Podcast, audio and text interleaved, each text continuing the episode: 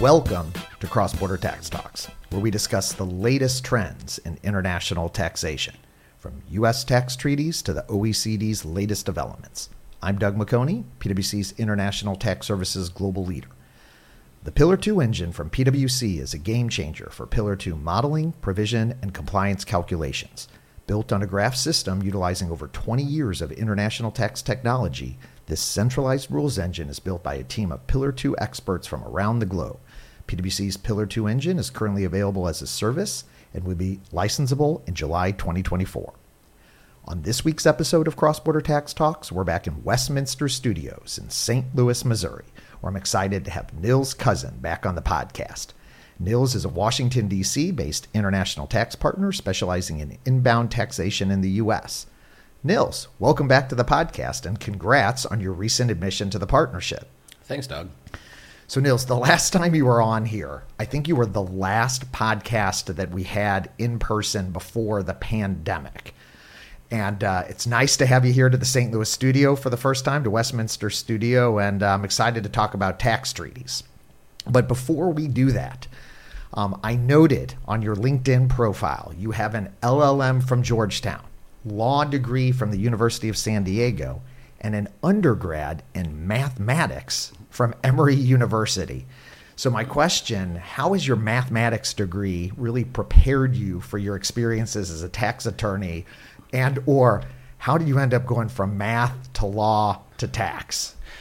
Well, um, it, it's funny. The the great thing about majoring in math in undergrad is I found out at some point, probably in my junior year, that I was not nearly as good at math as I thought I was going to be. And I had always been very good at things like calculus, statistics, anything where you have to solve a problem. But then when you started getting into just the theory and the proofs, I, I realized very quickly I wasn't very good at it. I also majored in political science, Ah, right? okay. So it was a double major. And at some point, I just decided to go to law school, not thinking necessarily about tax law specifically. But once I started taking tax classes, I realized, oh, this actually kind of works the way that I do think. So I think it's the, the things that made me think I was good at math before I found out I wasn't are, are sort of the skills that I think ended up translating to uh, you know a, a career in tax law. Yeah, I can relate because I ended up doing accounting because I was I always enjoyed math. I kind of topped out in like BC calculus where I realized, all right, I've hit my max, and then did accounting. Really was not overly excited about the underlying curriculum. Went to law school because I thought I wanted to be a trial lawyer and had a very similar experience. I took that first tax class and was like, oh, this I enjoy this. It makes sense. It's how I think, and uh, then I've now been in an accounting firm for 25 years. So uh, the, the strategy of going to law school to get away from accounting obviously uh, did not really play itself out. Um, but really enjoyed, and I think it's interesting because there are a number of people, and particularly outside the U.S., where we don't have some of those specific, you know, requirements to have an accounting degree. There's frankly a number of people kind of around the network and around the globe that I've met that uh, have math degrees. So, all right, enough about our long, long ago undergraduate studies. Let's move on to tax treaties. And so it's been a while since we've talked about tax treaties um, in the U.S. Uh, specifically, or focused on the U.S. But there actually has been, I don't want to really say movement. I think that might be a little bit of a overreach, but there's been some action. How about that on tax treaties, particularly in, in the with the U.S. And that's really what we're going to focus on today. But maybe to set the table, can you tell us what are the what is the purpose of tax treaties and what role do they play in international taxation? Yeah, sure. There's there's a couple roles. I think the one that for us who uh, um, you know deal with tax treaties comes up a lot the most is is really just the issue where if you have cross-border transactions where a resident of one country might be doing business in the U.S., there arises the risk that both countries are going to seek to tax the same item of income, and that leads to the risk of double taxation. So, a big role that tax treaties serve is to try to reduce or, or eliminate as much as possible those instances of, of uh, double taxation. The idea being that that will facilitate cross border flow of, of trade and, and goods and things like that, and will ultimately be good for both treaty partners. Another thing that's very important is to try to eliminate or reduce the ability for uh, fiscal evasion with respect to taxes. So, tax treaties will have information exchange provisions that would allow or require con- uh, one country to send information to the other country about the business dealings that residents of the other country might be doing, uh, you know, in, in, the first country. And then the other one is just cooperation. Uh, there are often mutual agreement procedures where if a resident of the treaty country, for example, would think that the actions of the U.S. are inconsistent with a treaty policy or something like that, they can invoke a procedure whereby the tax authorities of both countries are supposed to get together and talk about it and resolve the issue. And what's the term for that? Mutual agreement okay. procedure. And and talk a little bit about um, the the concept of competent authority and and what does that mean in the context of treaties? Sure. So all treaties will have this sort of term of art that defines the competent authority, which is, um, you know, ultimately whoever the relevant country wants to assign as being the person that's tasked to deal with these sort of treaties. In the U.S., the competent authority sits, of course, within our Treasury Department, IRS, and so um, we think about, we hear about invoking competent authority. Mm-hmm. So one way that would be is through the mutually mutual agreement procedures. If you are going to initiate a mutual agreement procedure at the U.S. level, you would do that within the competent authority. Um, another thing that you'll see is there are provisions in treaties. For example, we have a limitation on benefits provisions that are very complicated. All of those will have a procedure where, if you don't meet some of these objective tests, you can ask the treaty country unilaterally, where you're trying to get treaty benefits, to to give you essentially a ruling that you would that you're going to be eligible for those treaty benefits. And same thing here, that would be something a case that you would represent to the competent authority in that country. And what are those? What does limitation on benefits mean? So all of our treaties back in the day, right? To, to qualify for treaty benefits, you have to be a resident of the treaty country, right? So let's say we have a treaty between the United States and Germany, which we do. German residents, such as German individuals or German companies doing business here in the U.S., would, in theory, be eligible for treaty benefits. But over the past 50 plus years, as um, there's been more global mobility and international commerce, it became readily apparent that someone who doesn't really have a connection to Germany, that might be from a country that doesn't have an income tax treaty with the United States, could just set up a German company, be a fully German resident, and say, oh, I'm going to get treaty benefits. And so we call that treaty shopping. And so that's where our treaties over the past, you know, ever since really the 70s and 80s, have started to put anti treaty shopping provisions in the treaties and a number of countries take a sort of subjective principle purpose test approach. But the U.S., starting in right around the early 1980s, started uh, doing what they would call limitation on benefits provisions, which are articles that have this series of objective tests, and you know each test is premised on the fact that if you objectively meet these criteria, you're probably not treaty shopping. So if you're an individual resident of a country, we're going to give you treaty benefits. If you are a publicly traded company that's regularly traded on an exchange in that country, we think you're probably there for real business reasons aside from just getting benefits under the treaty. And so there are a number of other objective tests. Uh, you just have to satisfy one of them.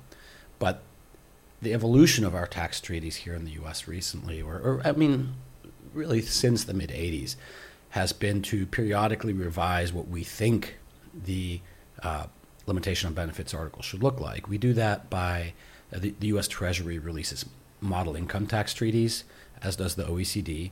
But the U.S. model treaties generally are, are, the starting point for negotiations. They they try to indicate what sort of the current policy behind income tax treaties are. And so we had one in, in 1980, then we had one in 1996, which was the one that first had a comprehensive LOB article. 2006 again, and then you know the LOB article in 2006 got more restrictive than in 96 and, and more comprehensive. And then the final or, or the most recent model treaty that we've had in the US was actually released in 2016. And that, again, the LOB article there has gotten very, very, very complicated. Yeah, and that I'll note because we'll come back to this. It was bef- the, the last U.S. model income tax um, convention was before, obviously, the TCJA. Mm-hmm. And so a number of provisions that have created some controversy in the context of, of treaty, particularly BEAT, which we'll get into. Mm-hmm. Um, maybe the last thing I'll mention, and this is probably stating the obvious for most of the audience that is involved in international taxation, but tax treaties also obviously can help reduce or potentially even eliminate withholding taxes on some of these cross border payments. So, oftentimes there's clauses with respect to interest, dividends, royalties, other similar types of payments, which can be very advantageous for companies that qualify under the limitation on benefits provisions. Yeah, but uh, that's actually a very important point, right? And it goes back to that first thing of the avoiding double taxation. Really, how do they do that? And there's there's two key mechanisms. One is they could just say, look, you know, both countries can tax it, but the resident state has to give some kind of exemption or a foreign tax credit. But a lot of times, what will happen is they'll say, look, if the resident of the other country does business in has income from let's say the US, then unless they have enough business presence to have a permanent establishment here in the US, we're going to look at the type of income it is and then there will be these very specific provisions in the treaty that say the, the source state may only tax it up to a certain amount or may not tax it at all. So a lot of our treaties would say the tax rate on interest is zero. For dividends, it's there are various rates. It may be 15, it may be 5. In certain treaties, it may also be zero if you meet appropriate provisions. And, and so a lot of times that is uh, we would be seeking to impose our U.S. withholding tax on mm-hmm. these outbound payments that are not connected with the trade or business, and that's where the treaty reduces that tax.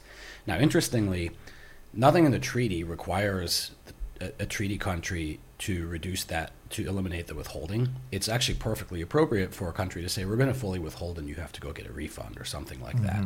Many countries do, however, have procedures that you can undertake prior to getting the payment to go ahead and apply the treaty benefits. In the US, those procedures are actually self reporting and form driven via our Form W 8 Ben and mm-hmm. W 8 Ben E. But it's important to note that the procedures in a lot of other countries may be considerably more complex. For sure. All right. So, talk a little bit about how does the process work to actually get a treaty enacted in the U.S. Because I think for a lot, we've got a lot of non-U.S. listeners, and that's quite a mystery. Of you know, yeah. things have been very challenging over the course of the last almost 15 years insofar as trying to get treaties uh, fully enacted. So, how does that process work in the U.S.? Well, well, the first two steps are actually pretty similar to every other country. First, you got to start talking and negotiating with the treaty partner, right? And then you have to come to an agreement and sign the treaty. In the U.S., it's the U.S. Treasury Department that's in charge of, of uh, you know negotiating those treaties.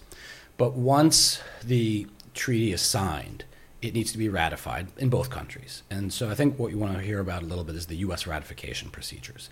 And in the U.S., even though we have two houses of Congress, it's only the Senate that has that is involved in ratifying a tax treaty.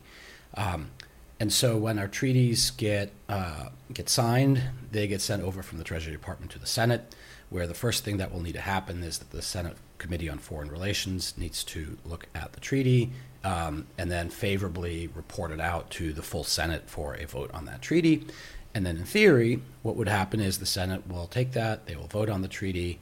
Um, you know, they and, and, will either pass it or reject it. They may add certain reservations to the treaty, and we'll talk about reservations in the context of a few specific examples later. Um, but in practice, the Senate procedural rules make it a little bit more difficult to actually ratify a treaty than that. And the reason for that is that the Senate has this procedure uh, called unanimous consent, meaning that it's very easy to bring something to a floor vote if all 100 senators do not object to doing so. But if it's not unanimous, and if there's even a single senator who objects uh, to a floor vote, then it doesn't get to a floor vote unless there, unless and until there's fairly extensive debate about the treaty. And over the past about 12 years now, it, it's hard to believe, we've had at least we've had one senator who who very firmly believes that um, is against our, our newer income tax treaties and our pending income tax treaties. His objection is really one about information exchange. Um, he's not in favor of the U.S. sending information uh, about taxpayers abroad to other countries, and so he's been fairly he's been successful in certainly delaying the process of any treaty or protocol to treaty ratification uh, over what it would have been. Um, he hasn't been entirely successful in preventing all treaties uh, that were pending or protocols that were pending from being ratified, but it's it's delayed the process and it's made it more difficult. And that that senator is Rand Paul mm-hmm. from the Commonwealth of uh, of Kentucky. Yes. Um, the other thing I would note on the process, just particularly for some of those that are outside the U.S., you had said that the negotiations start with the Treasury Department, and to remind some of our non-U.S. listeners that Treasury Department actually sits within the executive branch, Yes. and so I think under the Constitution, the concept was well, the the Treasury Department, really the executive branch, has the opportunity to be able to negotiate those. But then, as kind of the balance of powers, then they determined that the Senate, um, as part of the Congress, just the one House, the one, um, just the Senate would be the ones that actually approve those treaties. Yep. So, um, so let's talk then about because that's very helpful context, Nils. Let's talk about some of the action that we've recently seen in the context of of U.S. treaties, and I thought we would start with the U.S. Chile treaty. So, tell us a little bit about that and kind of that process and and uh, some uh, items to note with respect to that treaty. Uh, it got ratified. It's uh, shocking, I know. Um, I'll back it up a little bit more and kind of go back to what I was saying. Senator Paul has been holding up things, right? And there really have been since he entered. He was elected fir- first elected in 2010, so I think he started serving at you know January 2011. So th- we have a number of things that had been pending that were um, from 2009, 2010. That's when they were signed. Um, a couple of years ago, two protocols that were pending were ratified, and that was uh, Spain and Switzerland. Think it was Spain and Switzerland. But we still had other treaties uh, that were outstanding that were pending that have not been ratified, and those were the, most notably Hungary, Poland, and Chile. Um, I haven't seen movement on Hungary and Poland, but uh, the Chile treaty was actually ratified uh, fairly recently. Now, when the Senate ratified that treaty, it uh, added two reservations to that treaty that were really there for, for the fact that since that treaty was negotiated and signed, we had our 2017 tax reform. Right. That tax reform made several pretty key changes. One was the enactment of this base erosion anti abuse tax, and then the other one was just a fundamental change in our foreign tax credit system for indirect tax credits from you know from foreign subsidiaries. And so, one of the reasons that some of these treaties, um, Chile, Poland, and Hungary, didn't move when, say, Spain did, is because they're fundamentally new treaties as opposed to Spain being a protocol that just updated specific things, and s- same with Switzerland. And so some had a concern, there, there was debate, but some had a concern that arguments could be made that this treaty might, uh, that, that if the treaty were ratified, it would be inconsistent with the BEAT tax and might not authorize the BEAT tax. And the concern there is that in U.S. law, which is different, I think, from a number of other countries, treaties are not superior to our domestic statutory law. They're on an even keel, meaning that if they fundamentally conflict, the later in time would govern. So for any treaties that are outstanding and are in force, then the BEAT gets enacted. If there is an irreconcilable conflict, you'd say, well, the BEAT trumps, it's later in time. But for a treaty that enters into force afterwards, there's a question about that. Now, the U.S. Treasury Department's um, position very consistently has been there's, there's absolutely nothing in these treaties that conflicts with the BEAT. But that's still one thing where they had been trying to negotiate specific, um, you know, uh, exchange of notes or things like that about the BEAT. The Chile Treaty uh, moved and was ratified without an exchange of notes, but it does have that reservation as well as a reservation about the um, how to apply the foreign tax credit provisions, the relief from double mm-hmm. taxation article in the treaty. And what that means is that we now actually need to go back to Chile, and Chile needs to approve those reservations in terms of ratifying the treaty. So the treaties will have these very specific procedures for once both countries have ratified the treaties, they are supposed to formally exchange instruments of- of notification that they've done so, and then there's a timeline in the treaty as to when it enters into force. And so it, it's tempting to think, oh, great, we've ratified it. Obviously, we were the holdup. Um, we've ratified it, and now we just need to notify, and then it enters into force. But we actually do have to see what Chile does with those reservations. And I will note that the treaty was signed in February of 2010, uh, and then was actually the Senate approved it in June of 2023. So over 13 year process. Yeah. All right, so let's move on to um, kind of just moving backwards a little bit. The U.S. Croatia treaty, which the, the U.S. signed in December of 2022. Tell us a little bit about that and anything interesting to note. Yeah. So this is this might have been the the last remaining, if not one of the last remaining, but maybe even the last remaining country in the European Union with which we didn't have an income tax treaty. So it's certainly high time that there was a treaty with Croatia. Um, and and that was essentially signed, and, and that's great. And of course, now it's pending, and we'll have to go through all those ratification procedures that we just talked about. Which you know, even in the best of times, e- even without a senator holding up the the process, it does take time, right? It, they don't. It doesn't immediately go to the Senate, and within five days, the Senate Foreign Relations right. Committee picks it up. They they've got many other things to do, and you know, look, I, am a tax lawyer. I'd love to think that tax law is the most important and pressing thing. Same. But the Senate Foreign Relations Committee's got other things that they're going to prioritize over tax treaties, right? Right. There, there's like thing, things like international. There's wars. There's yeah. things like that. A few other things on their plate. Just, just a few, yeah. Um, but the, what's really sort of interesting from about the U.S. Croatia treaty is that it's the first treaty that's been signed and therefore become public because we certainly do not make public any of the negotiations of, or the, the, the details of what's going on in treaty negotiations, other than potentially announcing that we are negotiating with people, mm-hmm. is that it's the first treaty that really incorporates all these new provisions that were put into the 2016 model treaty. And as I already mentioned, one of those is an extremely, um, I don't want to say necessarily restrictive, but an extremely complicated limitation on benefits provisions that that makes it very um, difficult for someone to, not for an individual, but for a lot of companies to ascertain whether they could actually qualify for benefits under the treaty. And tax lawyers and advisors, for that matter. Well, yeah, I, I mean, it's complicated. It, it's certainly complicated for us. That's why I have to call you, Nils. That's well, that's what I'm here for. Um, yeah, but then another thing, which is I think you already alluded to, is that the the 2016 model treaty had a number of provisions that um, that were additional anti-abuse rules. There was a um, special tax regimes provision, which ultimately got at sort of hybrid transactions and hybrid arrangements.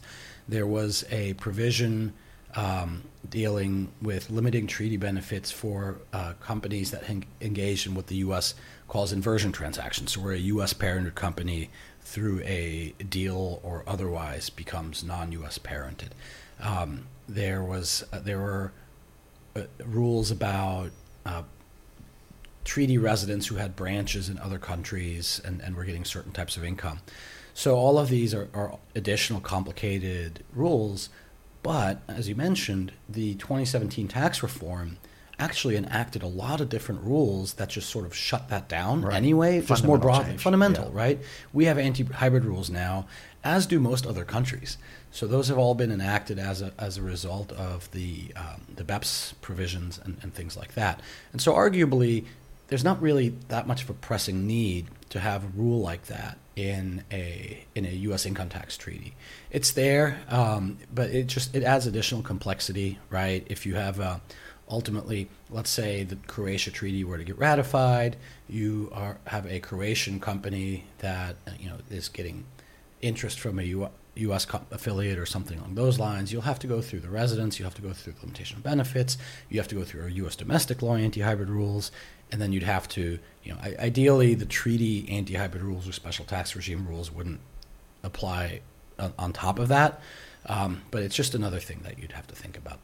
Yeah, and I'll note that the U.S. Croatia treaty is the first tax treaty that the U.S. has signed in more than a decade. So we'll see if that is a, is a sign of times to come um, we'll see. Yeah, and they have sort of variously announced that you know they're trying to negotiate or have, have done negotiations with with a few other with a few other countries. I, you know, I, I believe back in in 2016 there there was some talk that we had actually, and this was again this is a while ago now, right? This is during the Obama administration.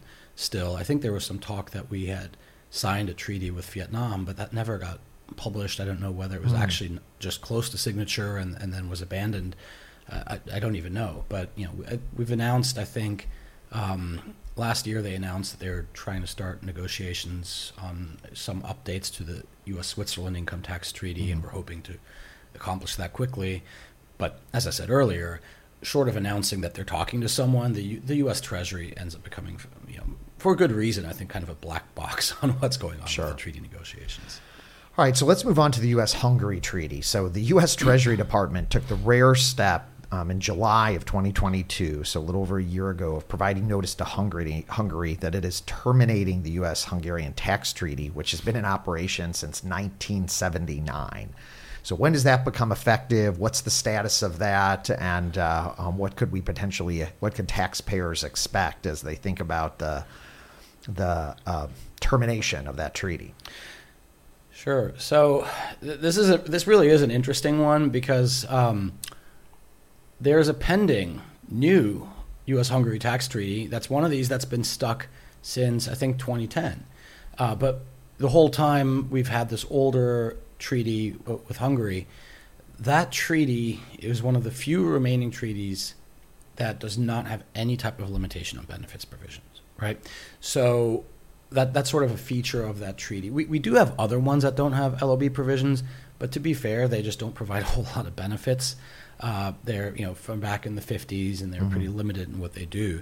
The U.S.-Hungary treaty was a treaty, um, it still is a treaty that looks fairly modern in most circumstances, in in the sense of having fairly generous benefits for relief of source state tax for you know cross-border payments to like to, to Hungarian persons or obviously from Hungary to the U.S. Mm-hmm. Um, and and does not have a limitation on benefits provisions. So, I think the the U.S. Treasury had been frustrated for a while with that because they I think they thought that people were sort of inappropriately using using Hungary for tax planning. Again, that ought to be fixed by the fact that we signed a new updated treaty with Hungary back in 2010 that has a very restrictive limitation on benefits provision. But that's been sort of stuck and, and you know wallowing in the Senate like like these other ones. But they took this fairly rare step of actually canceling uh, or, or um, terminating, uh, providing notice of termination of the existing older U.S. Hungary tax treaty. The reason being is sort of a combination of Hungary having significantly lowered its corporate income tax rate uh, in the time since that treaty was negotiated to, I believe it was 9%, which is you know one of the lowest ones in the world. And then Hungary, I think, also um, at, at, the time being perceived as being a little bit recalcitrant on minimum taxes and, and, and, things like that. That seems like a long time ago. It does. It really does, right? It really does. And so the U.S. provided a notice of termination and that doesn't instantly terminate a treaty. There is a time period within which certain provisions are still um, in force. And the long and short of it is that all the all the provisions providing benefits in terms of reducing, let's say, the U.S. withholding tax or things like that, are in effect until the end of this calendar year, so until the end of 2023. But as of January 1, 2024, if a U.S. company pays interest to a Hungarian company, there will no longer be an elimination of the U.S. Uh, um, gross basis, 30% gross basis tax under that treaty, you'd be back to 30%. Now, the final thing there is, well, what do we do about the fact that there's this pending treaty? You know, mm-hmm. if, if, if the Senate wanted to, it could just go ahead and ratify that, and suddenly we'd have a treaty, uh, albeit a more restrictive treaty in terms of LOB. We'd have a, you know, but we'd have another treaty with Hungary again. That's really unlikely. I think you know the administration is is not in favor of that happening, and so there's not really um, any momentum to try to ascend. You know, the the the. Uh, the the Republicans, I don't think, are necessarily in, in a hurry. Certainly, Senator Paul would still be against mm-hmm. the uptrade, updated treaty, and I don't think that the Democrats in the Senate, uh, you know, would really have an appetite after the Democratic president has said we're not going to have a treaty relationship with Hungary anymore to sort of go behind his back and override him. So. Unlikely that that is going to move, and, and, so I think that's going to be the status yeah. quo. Interesting development, and again, just for to, to remind taxpayers that January first, twenty twenty four, future payments, you know, that treaty will be be terminated, or the benefits to be able to take from that. All right, so let's move on to um, a few other issues relevant for, I guess, for treaties, um, and I want to talk about the U.S. Taiwan tax agreement. So this actually isn't a treaty, but why a tax agreement and not a treaty, Nils? Well, uh, we get into sort of politics and diplomatic relations mm-hmm. and things like that. We, uh, I, I, don't think the status of Taiwan vis-a-vis China is, is a type of thing where, while we're certainly supportive of Taiwan and friendly towards Taiwan and have very uh, I think, close economic ties in, in, in, a way. The U.S. government. The U.S. government. Yeah, yeah, yeah, exactly. The, the U.S. government. And, well, and there's cross border flow of goods for sure, right? I mean, we mm-hmm. certainly have a lot of, uh, you know, Taiwanese companies, certainly technology companies sure. that are very active here in the U.S. Um, we're, we're, we do have a policy of not, you know, signing treaties with Taiwan just because of its sort of its status being um, not necessarily fully internationally recognized as that of a country. Right. And so, what you know, if we wanted to have a tax agreement, something like a tax treaty with Taiwan, something that relieves double taxation, the regular channels of negotiating a treaty, signing it, having Taiwan and us ratify it, is not something that's possible.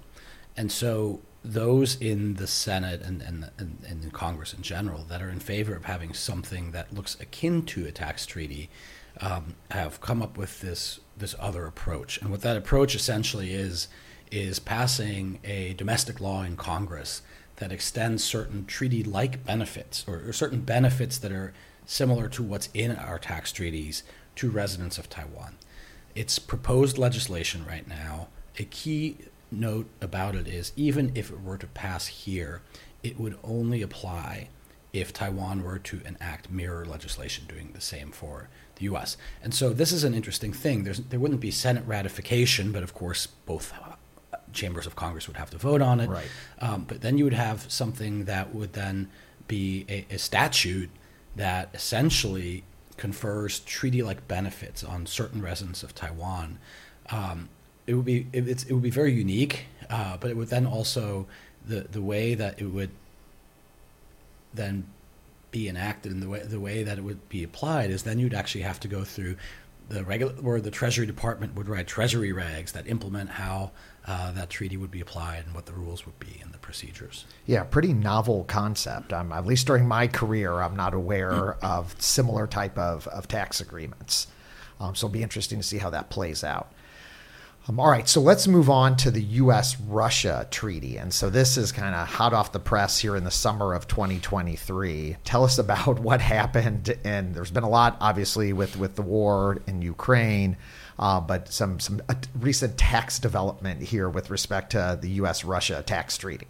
Yeah, this is it, it, it's funny because I sometimes wonder how much this is just academic, but it's really interesting to me, uh, just from a you know a global politics, but also sort of a treaty policy perspective, and, and more academic to the point that how much actually cross-border flows do we have now, given all of the sanctions, and exactly. how often are we actually applying the treaty? But you're right, this is academically interesting. So sorry for interrupting. No, no, no. Um, yeah, so we have a we have a tax treaty with Russia, right? We um, We've had it for a long time. It, like most tax treaties, will have these benefits like uh, reduction in um, withholding tax rates on cross border flows. Uh, it's got information exchange uh, provisions and all of those things. So, Russia first announced back in March that they were trying to do this, but they, they officially enacted it into law just recently which they said we the, we have a number of tax treaties with countries that we perceive to now no, no longer be friendly to Russia because of you know sanctions under the Ukraine war. So the, the U.S. is only one of them, but other countries like the like the UK as well. And so they essentially passed a law that it doesn't terminate the treaties, but it suspends certain provisions of the tax treaties indefinitely, right? Un- unless they change the law, but it suspends the provisions that essentially reduce any type of uh, withholding tax rates or other tax rates on cross border flows. So, in the case of the US Russia treaty, essentially they're saying we will not give any benefits under the dividends article, the interest article, the royalties article, business profits, and any of those other uh, types of things. So, the question then is well, can they do that? Mm-hmm. Right? And, and uh, well, obviously they did. Right. So, what does that then mean for, for for U.S. tax uh, payers. What that might be, again, our academic thing, getting money from Russia that right. Russia is um, is um, imposing withholding tax on. Do they? They, they're not going to get the treaty benefits, right? So imagine that Russia would ordinarily impose a withholding tax on a dividend out. The treaty would reduce that withholding tax to a lower rate. And so if you were to get the treaty benefits, you ought to be paying the lower withholding tax rate. And and the question that then arises from a U.S. perspective is, you know, well, the U.S. might impose tax on that dividend, or the U.S. might impose tax on that interest. I ought to get a foreign tax credit for taxes paid to a foreign country. But one of the key concepts in terms of being eligible for a foreign tax credit in the U.S. is that the tax can't be a voluntary tax; it has to be a compulsory tax. And so that's where I think the interesting questions arise: is well, Russia didn't terminate the treaty. You know, it's still in force, and it still says that Russia should be giving you this re- reduced rate. So the question then arises does that mean that the tax that you pay to Russia that's in excess of the treaty rate is actually a non compulsory tax? Right. And, and more specifically, you know, I think intuitively you can, if you're a listener here, you're probably thinking, well, of course you have to pay it. There's right. no way Russia is going to give you the treaty benefits, right? Um, but the question really is, are there sort of procedural things that you have to do to try to get that Russian tax recovered so that you could say, look, I, I, can prove that this is compulsory. I try to get it. I try to tell them that they have to give the treaty rates. Are you supposed to try to go to the Russian government and seek a refund? Are you supposed to do those things? Or can you just, you know, throw your hands up and say, look, that's going to be futile. Um, and I'll just go ahead and claim the tax credit. So there's uncertainty mm-hmm. about that. You know, I, I mean, we certainly haven't. It, it's early days, of course, but we certainly haven't heard any announcements from from the U.S. government. Now, in terms of, hey, you can't do that, we have this type of treaty, I think Russia's counter argument is that the U.S. actually already announced last year that it was suspending the information exchange provisions of the treaty. We're no longer going to send inf- mm-hmm. information, uh, like U.S. tax information, to Russia um, about activities. So while obviously information exchange is a little bit different than the substantive benefits in terms of reduced rates, you know, I think Russia's argument is, well, I mean, you've already suspended part of this treaty. Mm-hmm. All right. Well, let's move from the academic back into a little bit the more practical here for our last topic. And this is probably we could spend a whole uh, an entire uh, podcast on this. But in July of 2020, the U.S. Mexico Canada Trade Agreement, otherwise known as the USMCA, replaced the North America Free Trade Agreement (NAFTA).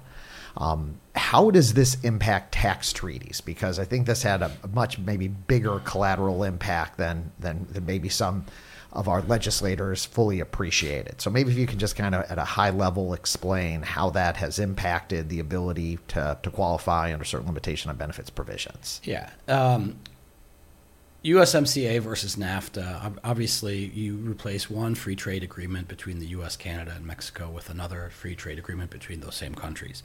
So, in many ways, it's a successor agreement, although the administration at the time was very keen to point out that it is not a successor agreement, it's a brand new, better deal or something along those lines. And so, you know, the US the US posture on USMCA versus NAFTA is that it's a different ag- agreement. A number of our income tax treaties, particularly with so with Canada, but also in Mexico, but EU countries, have specific provisions in the limitation on benefits article that include a what's called a derivative benefits test. It's actually a very, very important test for qualifying for treaty benefits for um, multinational companies that are often publicly traded. And the concept of it is is that if you are a resident of a particular country, you know, and we're trying to, and you're getting income from the U.S., and we're trying to figure out if you are treaty shopping. One of the reasons we might know you're not treaty shopping is even though if you're not owned by you know residents of that country or you're publicly traded in that country, maybe your ultimate owner is located in a different country that also has a treaty country with the U.S. that provides equally favorable benefits, and you could have easily and you could have qualified for benefits under that treaty, uh, under the LOB test there, say as a public company. So think of a um, you know a a Dutch company is getting interest from the U.S. and the Dutch company is owned by a German company that's publicly traded. Well, you could have just paid the interest or you know lent to the U.S. from Germany, and you would have gotten the same treaty benefits. So the reason you're using Netherlands is not for treaty shopping, right? So that's sort of the premise be- behind mm-hmm. this derivative benefits test. I think in the example that I that I gave you, you could probably see that those types of structures or those types of situations are fairly common, sure. and why that derivative benefits test is, is very, very important. The way that we've structured these is you have to have at least 95% ownership by good people, by, by seven or fewer, you know, equivalent beneficiaries, they're called. There, there's other requirements as well, but I think we're going to focus on, on the ownership aspect of it. And usually, uh, a equivalent beneficiary in most of these treaties is defined as a resident of an EU or an NAFTA country um, that meets the treaty benefits. The 2016 model, while being a lot more restrictive um, in a lot of LOB provisions, is the first one to include its own uh, derivative benefits test, and it would expand upon the types of people that are that are good residents. But so there's that reference to EU and NAFTA, and that's that's in all these treaties. But then we replace NAFTA, yeah. right? So if you are thinking of okay, I'm making a, a payment to a interest payment to a, a, company that's located in the Netherlands that's parented by a Canadian par- uh, publicly traded company, you're looking at the treaty and it says a NAFTA country, and you'd say, well, Canada's not a NAFTA country. There is no NAFTA. There's USMCA, and so there's this question as to well, what do you do for in all these treaties? The U.S. unilaterally put out an announcement saying, look, for all, for purposes of all of our income tax treaties here, we're going to essentially treat USMCA as a um, as a successor. We're going to transpose NAFTA as to USMCA. But that's unilateral, right? Mm-hmm. That's that's great that the US would do that. That doesn't require necessarily any of the other countries right. to have that same approach, right? And so that's where we've been embarking on our um, Treasury Department essentially entering, trying to enter into a series of what's called competent authority agreements, which are sort of interpretive agreements where both countries will say, look, we will agree to interpret the treaty in a certain way to essentially get these other countries to to agree. Yes, we, will treat. We also will treat references to NAFTA as now being references to the to the USMCA, and so we had already had a few of those um, with with certain particular countries, but then in in July, late July, we just published a slew more. So we've got now Denmark, Luxembourg, Mexico, and Malta. All all of those countries have now agreed that yes, we will also treat references to in the treaty to NAFTA as encompassing the the USMCA. And then there's a whole number of countries, which I'll list off because I do have it in front of me Austria, Belgium, Bulgaria, France, Germany, Iceland, Ireland, Netherlands, Spain, Sweden, and Switzerland, where we do not have that resolution. Correct. And, and we do have also two other, tr- the UK and Finland, we'd earlier uh, entered okay. into competent authority agreements with. So, so that we have. So, yeah. And, and those are the remaining ones that have the derivative benefits tests in them. So maybe as a concluding thought, so very helpful, very insightful, Nils. Any thoughts, predictions on where or what we might see with U.S. treaty policy? Did have we broken the log jam now, or maybe did just a couple of logs kind of shake loose? Any any thoughts? I think a couple of logs shook loose. Um, I, I think you know, if you see this thing about, I mean, Hungary is sort of a unique situation in sure. terms of the pending treaty, right? But Chile just got ratified and, and, and Poland didn't, right? Now you have Croatia is going to get added to the list. It'll have to go through the procedures. As long as Senator Paul is around, he presumably is going to continue to object to that treaty. So I, I think sometimes you'll see um, if treaties move it may be piecemeal. Mm-hmm. Uh, it may be quicker if, if, you know. Certainly, the the advantage of the Croatia treaty, since it's post tax reform, is that it already has the provisions about uh, BEAT. It's got the different foreign tax credit provisions and things like that. But I think ultimately, the, the Chile treaty probably had some, you know, political moment, momentum from the mm-hmm. business community behind it as well, um, just because there, there's a lot going on with you know the U.S. and Chile cross-border flows, particularly I think in like the mining industry right now. Um, that that caused there to be some political momentum.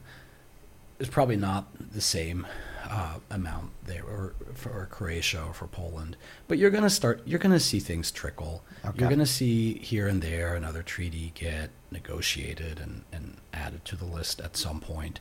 Um, I'd be curious to see what happens with the with the Taiwan agreement, whether that enters into force. Mm-hmm. Um, I, I, think one point I didn't make about it is that because the statutory limitation on benefits provisions are, are sort of based on that 2016 model, but only a few of the avenues for qualifying for for benefits, not all of them, are even incorporated into it you know, even if that does pass and that does get enacted by both countries, um, yeah, subject to seeing what procedures the IRS mm-hmm. would, would enact into regulations or promulgate into regulations, it, it's going to they're not necessarily going to be a ton uh, of of companies that will easily Right. benefit from it. So yeah, we'll, Well, see. well, as those developments occur, we'll certainly talk about it. and You'll hear about it here on the Cross Border Tax Talks podcast. Nils, thanks for joining. Great to have you on. Very insightful conversation. Thanks. So, thanks for tuning in to this week's episode of Cross Border Tax Talks. Thank you, Nils Cousin, a PwC Washington National Tax Practice International Tax Partner. I'm Doug McHoney, PwC's International Tax Services Global Leader. Stay tuned for another exciting edition of the Cross Border Tax Talks podcast.